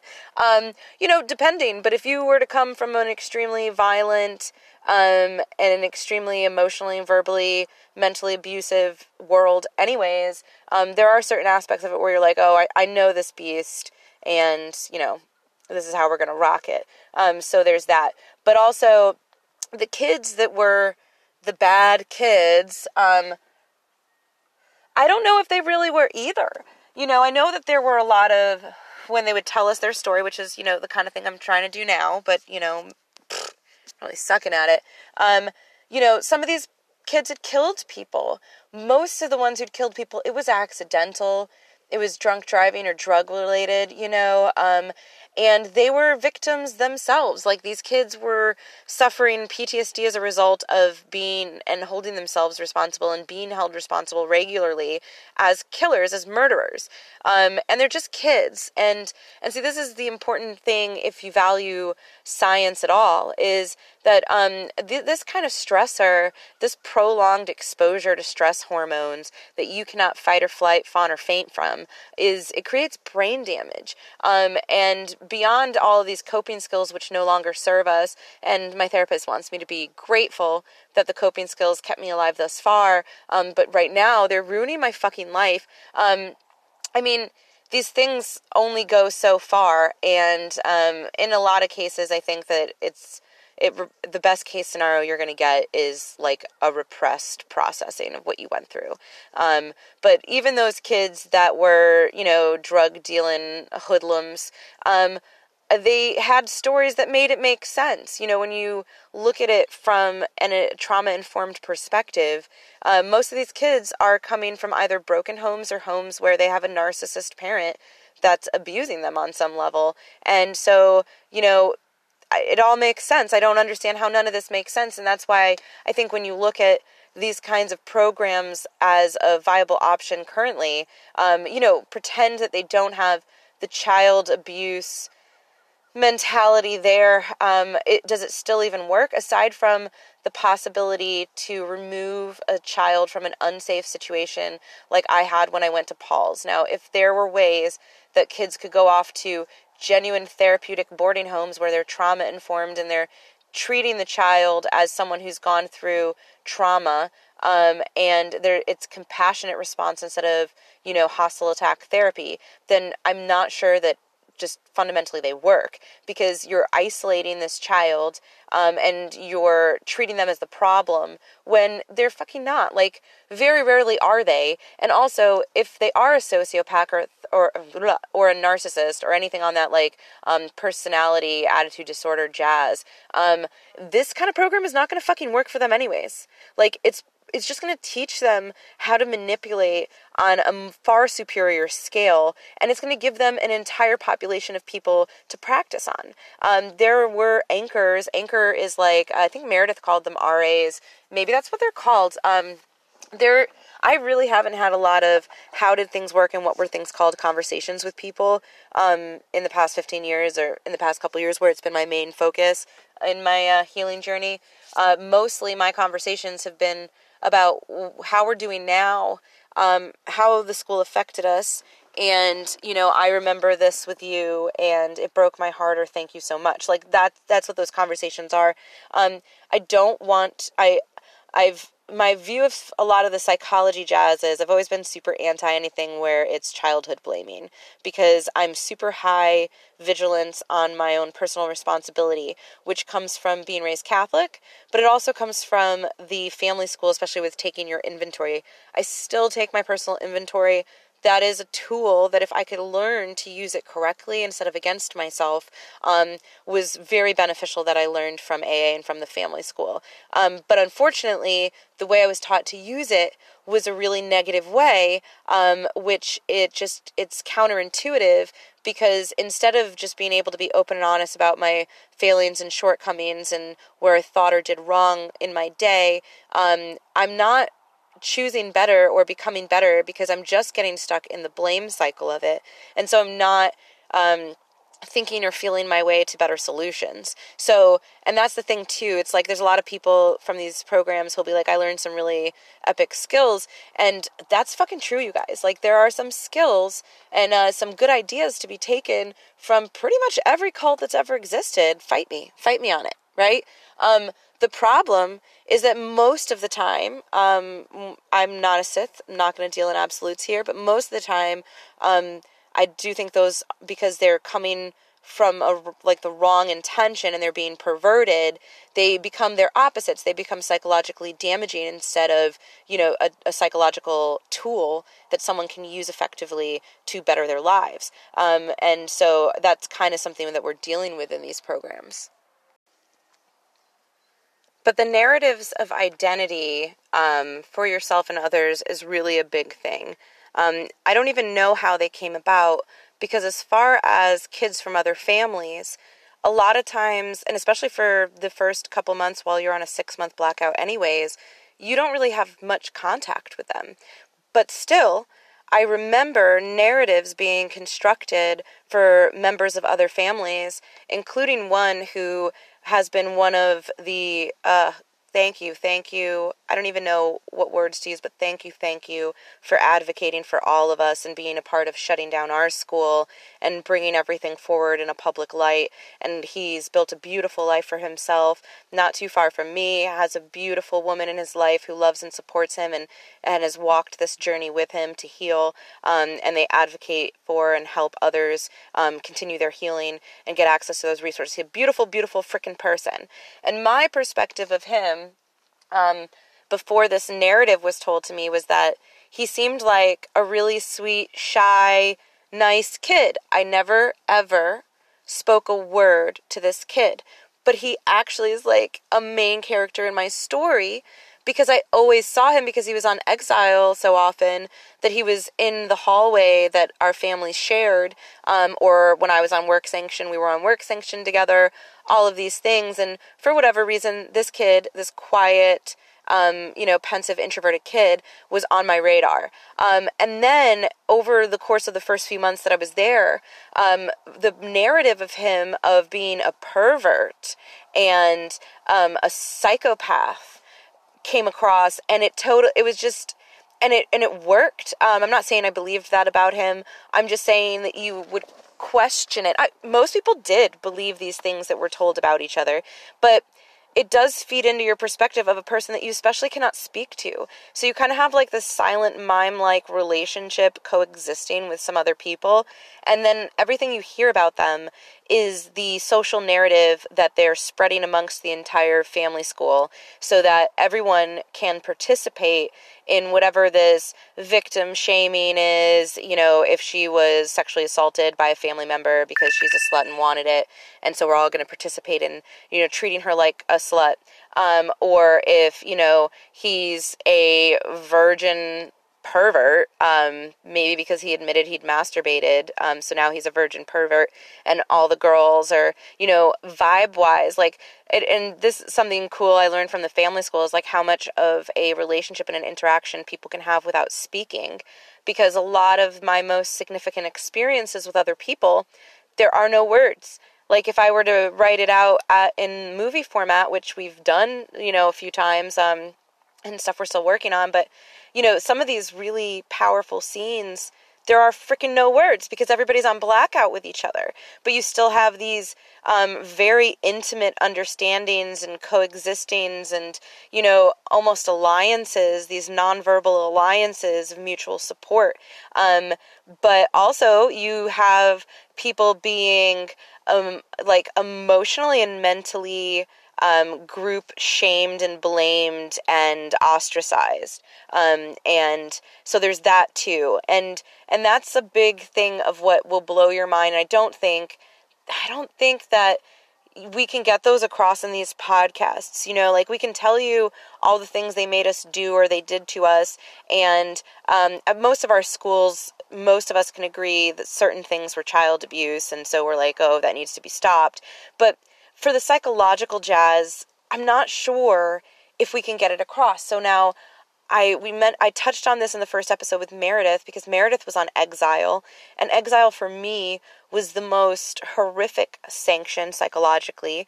Um, and maybe you guys can understand it when I verbally express it, but I think that when you watch things like The Handmaid's Tale, or you read certain dystopic books, um, uh, you can understand it better because it's different. You know, it's, this is a testimonial concept, is like, this happened to me and you can't relate, and it either seems horrific or it doesn't, right?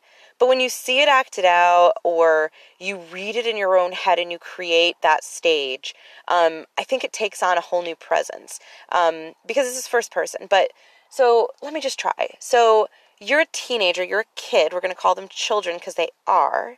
And you've been cast out of your home, and you've been put in this environment where everyone is calling you, adults and children, a slut, um, because of the sexual assault that you suffered. Because again, you are a child, and we're not talking about you, um, humping in cars with your boyfriend like I was, right? We're talking about you didn't approve of the sexual contact that happened anyways. Um, and now you are slut-shamed collectively by your entire world, which is a few hundred people in the Catskill Mountains. You don't want to accept this. You're fighting back. You're defending yourself. You're refusing to accept this reality. You're you're refusing to stand up there and be like, you're right, I'm a dirty, worthless slut. Nobody loves me. I'm powerless. Um, I need to surrender. And if you don't do that, you can get put on exile. And so now everyone goes from calling you up in front of thirty people at a time to literally call you a slut, yell, point, spit in your face. Um, they've, they've gone beyond putting you in a corner. Again, you're a teenager now. So being put in a corner in the middle of the room with thirty something odd other kids, um, who are allowed to come up to you if they're a senior member and talk shit to you while you sit in the corner to try to get you to, um, break through on some level. Um, they've gone from putting you on poverty, taking away your shoes. Um, a lot of times this is standing in quarter all day in the, all the rooms that you're in. Um, and they've gone beyond putting you on work sanction, which means denying you access to education, and work sanction is not helpful. Work sanction, we're not accomplishing anything. They're having having you shovel snow from one field to another in a blizzard just so that you can understand and accept your powerlessness over your circumstances and have a breakthrough breakdown and first step, um, or, um, you know, it's just mostly menial jazz, but also obviously you are doing the real stuff like, uh, kitchen prep, uh, you know, you're doing all that jazz as well, cleaning, ev- cleaning everything, but most of the family cleaning in the, in those buildings and in the dorms are shared. So that's not on the work sanction kids, right? Um, But they've gone beyond this, and, uh, you know, maybe you were just on, you know, house family blackout. Everybody, no one could speak to you except for senior members of your own family, um, and now you're on exile. Um, and I witnessed people be on exile for, uh, multiple people on exile um, during my stay, and some of them longer than weeks. Um, I believe one of the females that uh, specifically uh, impacted me, because of course, witness syndrome, I'm a selfish little bitch and it's all about me, um, you know, because I can't accept the stuff about me. So, you know, I'm going to live vicariously through everybody's stories, but I'm also like writer, narrative person. So isn't that kind of just who I am? I don't know. I don't know. Okay. But anyways, uh, she impacted me. Um, like I, I talk about her in therapy, and so she was put on exile, and watching her walk through the halls of this school alone in a, a palpable bubble of solitude was like a, it was awesome, but awful. Like, you know, it was so much awe that it was awful. It was profound. It was is something I've, you know, written about in my mind and in, on paper a million times since. I have no idea what it was like from her perspective, but just wondering that and and experiencing her experience from the outside world was enough. Um, and she was a good person. I really liked this person. You know, she was joyous and warm and open, um, and just a beautiful light. And that's usually who got targeted, you guys, were the people who were able to do that. Um, I think from a perspective of they didn't want the others to think you could just get through it, you know, that every, they needed everyone to see everyone break. Um, it was required participation. Um, and it was just, I, it's, it's inhumane. It was inhumane. Um, the science shows us that isolation is psychologically destructive. And we know that children, teenagers especially, their prefrontal cortex and other parts of their brain aren't fully developed yet. And so this kind of brain damage and excessive access to stress hormones through prolonged periods and, and, you know, a lack of access to hormones that would be otherwise beneficial, it's just permanently destructive. Um, and it It was horrific to watch this happen.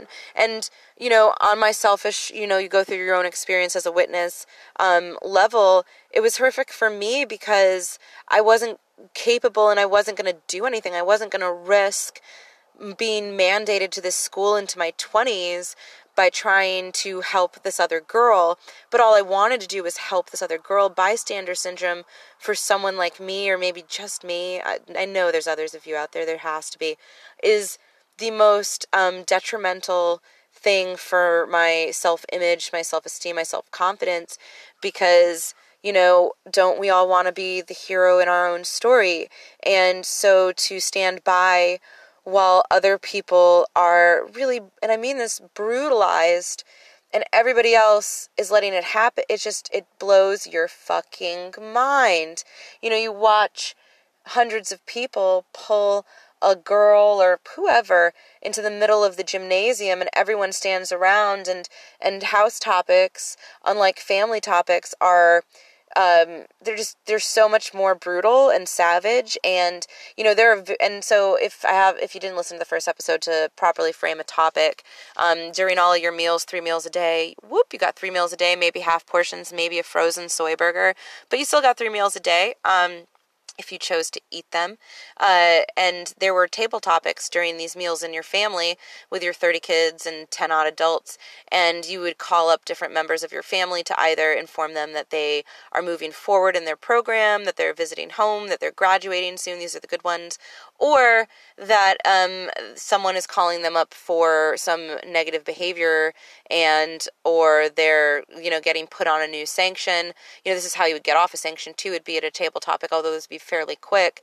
Um, and so you would have maybe two or three of them per meal, or um, if it was your f- lucky day, um, you'd be the table topic for the entire meal. Um, that just depended. And so house topics were the entire house. So it was all the families together. Uh, they were, in my experience, I remember them only being in the gymnasium. It's probably the only place that we could all fit. You know, um, they would have like a brief announcement topic-y thing, maybe a roundup before meals, where we would all stand together in the hallways of the school before going back to our families, but that wasn't a house topic. And a house topic usually resulted in someone being thrown in isolation, um, or being pulled out of isolation to be given an opportunity to get out of isolation. In my experience, that didn't happen. Um, and each of your families usually had a couple really aggressive big guys, the big scary guys. Um, usually, you know, they were the drug addicts instead of the alcoholics. They were still usually single, although maybe not. In my family, Angelo was our bulldog. Um, he was a biker with a drug addiction. Um, and he was the guy who got red, went pit bull, and spit in your face yelling, you know, not spit in your face, but spit in your face while he was yelling. I'm not trying to put shit on him that I didn't see, y'all.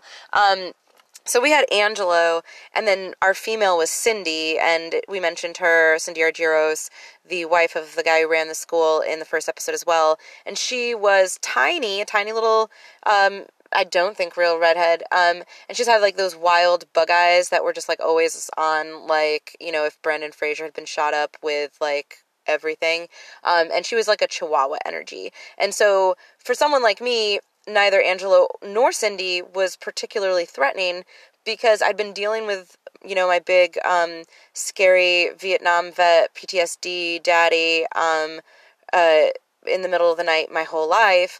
And then Chihuahua bitches, like, they didn't have an effect on me because all I saw there was a lack of control and a projection of their own lack of power. That that is how I took that. So those ones didn't work on me. And so for people like me, sometimes they would have us visit with or have members of other families try it out on us um, that came from a different perspective and see what worked. And in house topics, all of a sudden now you have all the pit bulls and all the Chihuahuas from all the families are present. And so um, this gives that kid the opportunity to experience um, attack therapy from members of other families.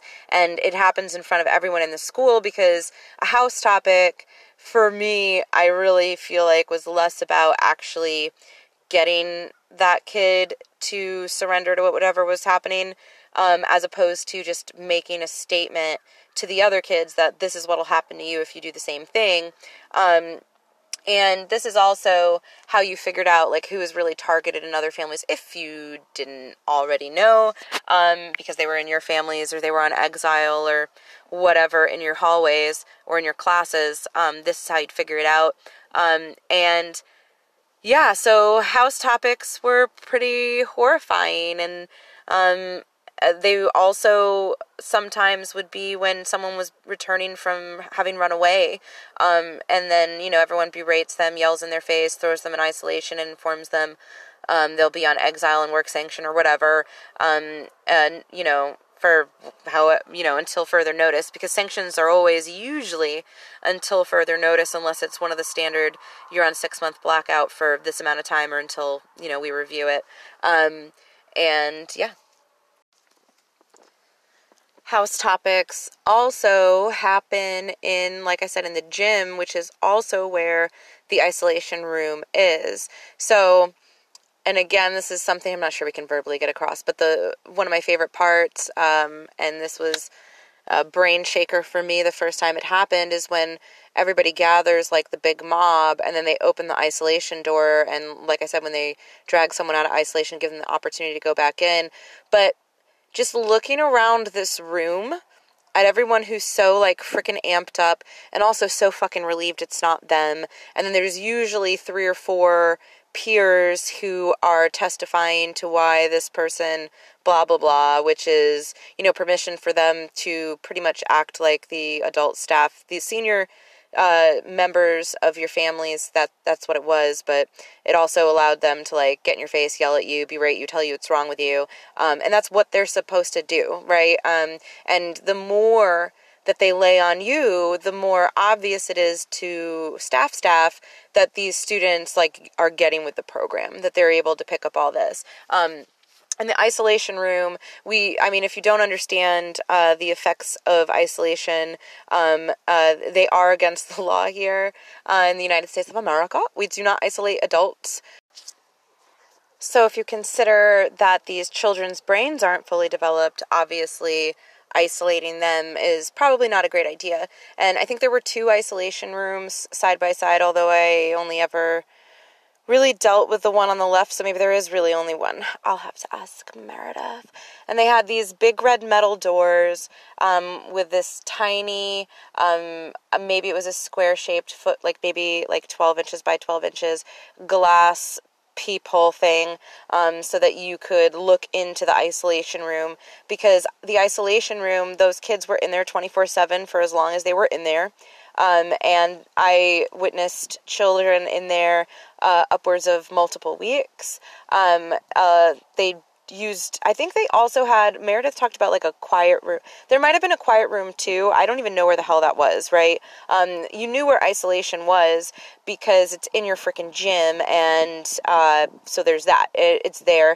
And the kids staff it. So you have to have, I think it was usually two kids. One had to be a senior um, sponsor, like a senior level student. Um, uh, watching isolation room at all times. So they would be like swapping out on shifts and study halling or reading like the big book or doing whatever they needed to do, working on their program, doing their fourth step, whatever, um, sitting outside that locked metal door. Um, and then they would need to, you know, if they needed to look in, obviously check on it, if they needed to report anything. I mean, it wasn't the biggest school in the world. If you just went yelling through the halls, everyone's going to notice, because that's kind of a normal thing that happens, and we have to be aware. Um, and people would, so the room, um, I don't know, it was a square cement room, and it had brown, like the utility carpet, um, uh, stapled or nailed or whatever to the floor and to the wall. So they have this carpet around the floor and the wall in this cement room, and you usually did not get out of that room to defecate. Um, I do think that, I don't know if anybody was able to, because I guess they could have the kids walk you to the bathroom. You could get like an adult uh, supervisor to go with you to the bathroom, which was down that hall. But um, all the people that I knew, like I only watched um, Isolation, I feel like one time, because my junior sponsor was watching Isolation, so I had to be there with her. Um, and in the entire time we were there, we did not let her out for a bathroom break. She asked to use the bathroom. Um, they were not letting her out. Um, and you could see the effects that isolation had, because I mean, you're in school with these kids. So like whether or not you have any sort of, uh, one-on-one relationship, or they're in your family or not, um, you know, like you get the vibe of someone, right? Well, the vibe of someone in isolation for a few days, peeing on themselves, um, or, oh God, a few weeks, like they are, their souls are kind of drained out dead. Um, it, they disassociate. It is brutal. Um, and some people like never totally come back. Um, and when they do, it's, it's a permanent change. It's the same thing as when people came back frostbitten, um, after running away in, you know, the winter, or came back after being sexually assaulted, after running away, um, or, or beaten up, or going to jail for a little while before they came back. Or, I mean, the, they're like, it's very obvious changes. Um, so isolation, um, for me, it wasn't too scary of a thing. Um, you know, it's that arrogance that we talk of. I did think I would prefer to be in isolation than dealing with the psychological warfare I was dealing with with my peers and these totally um, unbalanced adults who didn't know me and, um, you know, were trying to like manipulate my reality and like throw me into a psychological breakdown. But um, seeing the effects of isolation firsthand, um, It's just, uh, it's just irreversible damage, and it's really not worth the risk. And I do believe that everyone that I saw in isolation suffered permanent damage from that experience. Um, none of them ever came out the way they went in, and that's just the reality of the situation.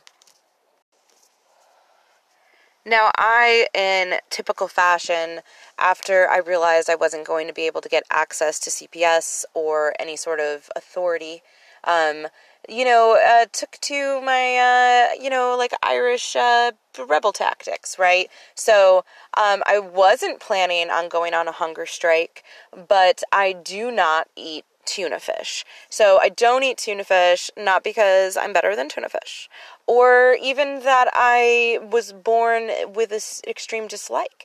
In fact, my mother used to make me tuna fish sandwiches with raisins on cinnamon raisin bread when I was young, and I loved it. And of course, I gorged upon it and, you know, thus created like an aversion to it, um, to the extent that it's only been a few years that I stopped like vomiting, um, if God forbid I smelt it. Um, You know, I'm really dramatic, uh, so there's shit like that. So one day for lunch, our lunch is a ice cream scooper or two. I'm not really sure. I think I got half portions, I don't know, of tuna fish just directly on a piece of lettuce. Um, I'm smoking a cigarette for this because it's traumatic, you guys. They wanted me to eat the tuna fish, and I was like, no. Um, let us talk about the child abuse in this. Um, so I didn't want to eat the fucking tuna. So I didn't eat the tuna. And turns out family school rule is what you don't eat, you will eat at your next meal. And this went on for days. I didn't eat anything for freaking days. Oh my God, I remember the vitamins now. Oh my God. Okay. Um, anyways, Uh, so I eventually get to the point on my hunger strike where I am incredibly weak. I am, I'm not sure. I don't think I'm on work sanction at this time because I just would have like, uh, died, you know, a couple days in. Um, and I remember, uh, and see, here's the fun part about these kind of memories, which, uh, if anybody has C P T S D or, you know, went through these experiences can relate to, I expect that some of my memories are so ingrained and so bright and vivid, full of all these somatic sights, smells, sounds. I can feel like I'm in the room. I can almost have a flashback. And if I were like super high, I would, right? Some of those memories are like that. I am behind my eyes, peering out in the moment. The way I see time is it's simultaneous. It's a human construct anyways. And so there's a huge fear about those moments because I don't want to like pop into the consciousness reality of then and get stuck there again for reality. Can you understand how horrifying it is to believe what I believe about time and consciousness and then have these like, woof. You guys, I, I, the fear of waking up in that bunk, and I still have the nightmares to this day, but the, even if I didn't have actual nightmares of it, the fear of my consciousness getting stuck back there with the part of my consciousness that is fucking stuck back there for eternity. Like, dude, uh, this is why if I didn't have a kid or a dog, I'd be dead now. Like, I really would, because I just am not willing to risk that. Um, I don't know what we were talking about. Oh, Tuna. So the child abuse known as Tuna. So I am on the floor of our locker room thing that we all share. And it's like the, you know, blue linoleum shit. And it's cold and I'm cold and I just don't have any energy left. Like my body is, I've been drinking water. You know what I mean? I think I've been taking my vitamin. Um, but I, my body is done. Um, It wasn't made to go this many days without food. And all it would have been was some bullshit tuna anyway, so it's not like it would have even filled me up. And I just cannot life. And we need to go to class, and I'm on the floor of the locker room. And my psychological state is such that this is a Miranda meltdown we're having. Don't know if I'm crying. I think I'm being more like, um, you know, totally disassociated, staring out into space, like refusing to respond to people. I can probably hear them, but like, let's just pretend I can't, because here's, here's where I'm at now. So where I'm at now is like, dude, if I like need to go to a hospital, my human rights like come into play again. And I remember, like, I've already gone through, like, legit Yale training for Amnesty International as a student rep being trained to be the state rep. So I know what my fucking human rights are. And I know if I get to a public hospital that I get access to the police and C P S. Like, I don't know how the laws are in New York, but, I, uh, but I'm pretty sure that's the case here, too. So this is my goal, like, and also, like, remember... Um, if, because I didn't tell you, but you should fucking remember, cause I told you I was Irish. I like, I'm already all about Bobby Sands. Okay. Like H-block. I've, I've read all about that. I, I've read about other, um, you know, starvation strikes. Um, again, I'm, I was highly involved with Amnesty International as a youth. Like these are the choices I'm making as a teenager, cause I give a shit about that shit.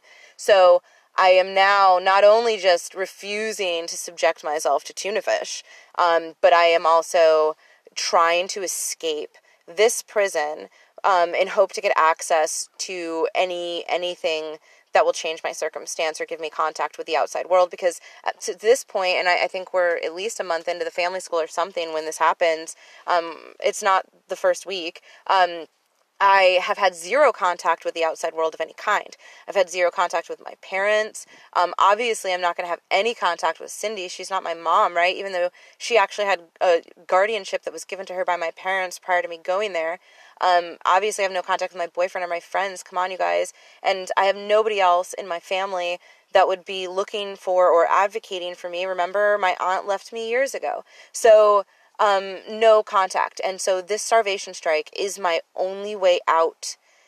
And it is, I am putting everything into it. I, I don't believe that I'm going to fucking die from like, you know, passing out or even having, like, my stupid fucking damaged liver fail on me, um, I'm pretty sure they will be, like, required to transfer me to a hospital. I'm pretty sure an ambulance is going to come and get me.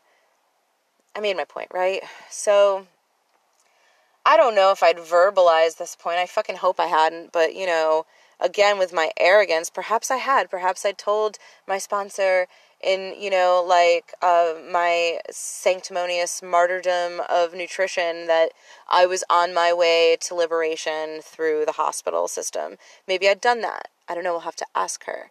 But either way, Cindy fucking Argyros, who actually, Cindy, I think, was my temporary sponsor before Tina was finally fully my sponsor. So maybe she's my sponsor at this time, or this is right after it's been handed over, marches into the locker room and gets in my face with her bug eyes and informs me that my master plan is not going to work because they're getting an I V ready, and um, they're just going to give me an I V here and keep doing that until I eat food, and I'm not going to die. Like, it's fine. Like, that's total. Total. They've talked to my parents. My parents already know what I'm doing, and it's, of course, it's typical of me to, like, have a starvation strike, and um, my bullshit manipulations aren't going to work, um, and, ah, oh, I'm such a bitch baby, you guys. Oh, my world just came crashing down, you know, like, I'd committed every bit of mental energy and physical strength to this plan, and I believed that it was over. Now, I'm thirty-three now, and at thirty-three now, fuck you, bitch, I'm gonna call your bluff, right? I think she threw in getting mandated for this, you know, Um, and I think that that, I just psychologically, and I, I fast now in life, right? And, um, so I've gotten to points where I've pushed myself where I'm, a, like, I'm just not, you know, cognitively functioning at my finest because I'm starving, right?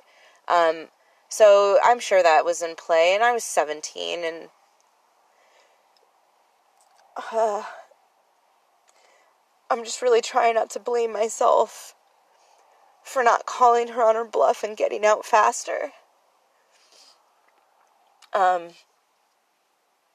but I don't even know if my plan would have worked, right? So, like, what if I had gotten to the hospital, and maybe it was in Hancock or Binghamton where the police were bought by the, by the school, which they really were, because they're the, like, um, Delaware police, county police or whatever, were always bringing the kids back, um, no matter what they told them. So maybe it wouldn't have worked.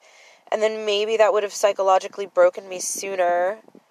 And when I had gone back to the school psychologically broken, maybe I would have drank the Kool-Aid, and then maybe I would have stayed. And maybe I'd be broken on some other level now.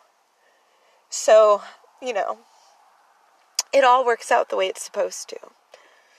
All the keychain slogans are probably true. Um, but I gave in, and I, um, I ate the tuna and my vomit, and, um, I, uh, we moved forward, um, in that experience. Um, you know, uh, up until this too, I wasn't eating, I'd never eaten, other than, um, maybe, I, it's possible that I'd had fast food bacon before, but at home, I always had turkey bacon, but, like, I didn't eat pork, and, um, when I got there, I told them I was a vegetarian, and they told me no, I wasn't, so, um, I had, I had long given in for the meat thing, um, the tuna and the gagging and the eating my vomit while everybody mocked me, and I'm such a bitch baby. That's not trauma, y'all, but it, it, it was for me. Um, it was, um, and it, and it didn't have anything to do with the tuna. Woo, let's take a breather. So, um, heads up, Um, I did finish this, what was supposed to be one episode, but it turns out I literally sat in my car chain smoking cigarettes, an entire pack, mind you, drinking two coffees, and I guess therapeutically recording all day long. So um, this whole story is almost four hours, and so um, I am going to clip it here if you want to just uh, start up uh, the next episode because you actually want to spend that much time hearing about my shit, then uh, by all means, start the next half of this episode. It's going to pick up on table topics and uh, my topics. We're going to go into sanctions. Uh, we are going to touch on some pretty intense um, abuse and even a death at the school. And then uh, the to- you know the next episode is going to cover you know what happened after the school, what I used for healing, uh, and what you can reach out for as resources if you're kind of in a similar situation, if you're in the survivors of institutional abuse boat. Um, would have preferred to have clipped this episode at a funny point, but um, fuck it. I feel like after, you know, my little tuna episode, we all might need a beer. Is it too, is it not funny to make a beer joke in kind of like a parody Alcoholics Anonymous story? Is it, is it not okay? Let me know. Okay. All right, well, I will see you either in a moment when you click play on part two or, you know, um, in ten years when you decide maybe you want to deal with this shit again. I do not blame you. Samesies. Talk to you guys later on Troubled. Bye.